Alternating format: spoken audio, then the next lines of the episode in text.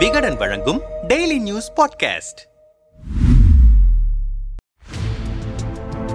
உலகையே ஆட்டி படைத்த bikini killer India to Nepal சிறை விடுதலையாகும் சோப்ராஜ். யார் இவர்? பிகினி கில்லர் சர்பெட் என்றும் மக்களால் குறிப்பிடப்பட்ட சீரியல் கில்லரை நாடு கடத்த நேபாள் நீதிமன்றம் உத்தரவிட்டிருக்கிறது. கடந்த ஆயிரத்து தொள்ளாயிரத்து எழுபதுகளின் இறுதியில் தொடங்கி சுமார் பதினைந்து ஆண்டுகள் இன்டர்நேஷனல் போலீசின் கண்களில் விரலை விட்டு ஆட்டியவன் சோப்ராஜ். இந்திய தந்தைக்கும் வியட்நாம் தாய்க்கும் பிறந்த சோப்ராஜ் குடும்ப சூழல் காரணமாக இளம் வயதிலேயே பிரான்ஸ் நாட்டிற்கு செல்ல வேண்டியதாயிற்று. தன்னுடைய வீட்டில் சரியான கவனிப்பு இல்லாததால் பிறர் வீடுகளில் புகுந்து திருட ஆரம்பித்ததன் விளைவு பத்தொன்பது வயதிலேயே பாரிஸ் சிறை அவனுக்கு பரிச்சயமாயிற்று. சிறையில் கிடைத்த நட்புகள் அவனை சாதா திருடனில் இருந்து கொள்ளைக்காரன் அந்தஸ்துக்கு உயர்த்தியது. நிழலுலக புள்ளிகளிடம் எடுபிடியாக சேர்ந்தான் சோப்ராஜ். வசதிகள் குவிய துவங்கின. சாண்டல் என்ற பெண்ணை காதலித்து திருமணமும் செய்து கொண்டான். இவனின் அட்டகாசங்கள் அதிகரிக்க கிடுக்குப்பிடி போட்டு தேடியது பிரெஞ்சு போலீஸ். போலி பாஸ்போர்ட் மூலம் மனைவியுடன் தப்பி ஆயிரத்தி தொள்ளாயிரத்தி எழுபதுகளில் மும்பைக்கு வந்தான். சிறிது காலம் அமைதியாக இருந்தவனுக்கு மீண்டும் கை அரிக்க ஆரம்பிக்க கடத்தல் தொழிலிலும் சூதாட்டத்திலும் ஈடுபட்டான். நகைக்கடை கொள்ளை முயற்சியில் மும்பை போலீஸ் அவனை கைது செய்தது. ஓராண்டு இடைவெளியில் சிறையிலிருந்து தப்பியவன் மனைவியுடன் ஆப்கான் சென்றான். அங்கும் கொள்ளை சிறைவாசம். இதையடுத்து ஈரான் கிரீஸ் தாய்லாந்து பிரான்ஸ் என சுமார் பத்து ஆண்டுகளுக்கும் மேலாக கைவரிசை காட்டிய சோப்ராஜின் மீது பல நாடுகளில் சுமார் இருபது கொலை வழக்குகள் பதிவாகின. கணவனின் கொலை உக்கிரம் தாங்காமல் காதல் மனைவியும் ஒரு கட்டத்தில் பிரிந்து சென்றுவிட்டார். இது சோப்ராஜுக்கு மேலும் வெறியேற்றியது.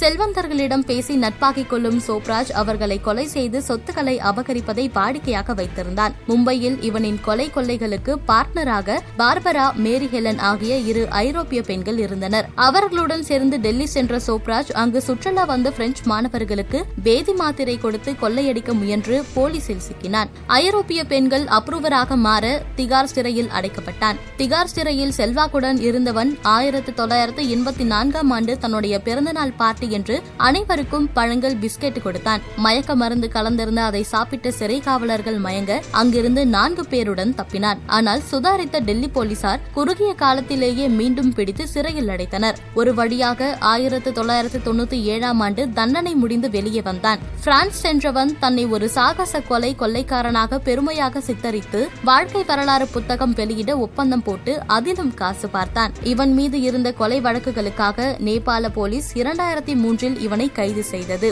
முப்பத்தி ஐந்து ஆண்டுகளுக்கு முன்பு நடந்த கொலை வழக்கில் நேபாள கீழ் நீதிமன்றம் இவனுக்கு ஆயுள் தண்டனை விதித்தது. இதை எதிர்த்து இவனுடைய பெண் வக்கீல் சகுந்தலா தபா மனு தாக்கல் செய்த நிலையில் இரண்டாயிரத்தி பத்தில் உச்சநீதிமன்றம் அதை தள்ளுபடி செய்து தண்டனையை ஊர்ஜிதம் செய்தது. கோவாவில் வைத்து சோப்ராஜை கைது செய்த மும்பை போலீஸ் அதிகாரி மதுகர் சோப்ராஜ் எப்போதும் பணத்தின் மீதே குறியாக இருப்பவன். மிக கொடூரமான குற்றவாளி குற்றம் என்பது அவன் ரத்தத்தில் ஊறிய விஷயம். அதை ஒருபோதும் அவனால் விட முடியாது. நான் விசாரித்த வகையில் அவன் குறைந்தது முப்பத்தி இரண்டு கொலைகள் செய்திருப்பான். மும்பையில் அவன் இருந்தபோது பல பணக்கார பெண்களுடன் தொடர்பு வைத்திருந்தான். அவனிடம் ஏன் அத்தனை பெண்கள் மயங்கினார்கள் என்று தெரியவில்லை. அவனிடம் இருந்த ஏதோ ஒரு கவர்ச்சிதான் உலகின் மிக மோசமான கொலை குற்றவாளியாக செயல்பட உதவியிருக்கிறது. அவனை நாங்கள் கைது செய்த போது பல இடங்களிலிருந்து அவனை தங்கள் நாட்டிடம் ஒப்படைக்கும்படி கோரிக்கை வந்தது. ஆனால் டெல்லி போலீசில் அவனை ஒப்படைத்தோம் என்றார். இந்த நிலையில் எழுபத்தி எட்டு வயதான சோப்ராஜின் இதய நிலை மற்றும் பல் பிரச்சனைகள் காரணமாக முன்கூட்டியே தன்னை விடுவிக்க வேண்டும் என நேபாள நீதிமன்றத்தில் மனு தாக்கல் செய்திருந்தார்.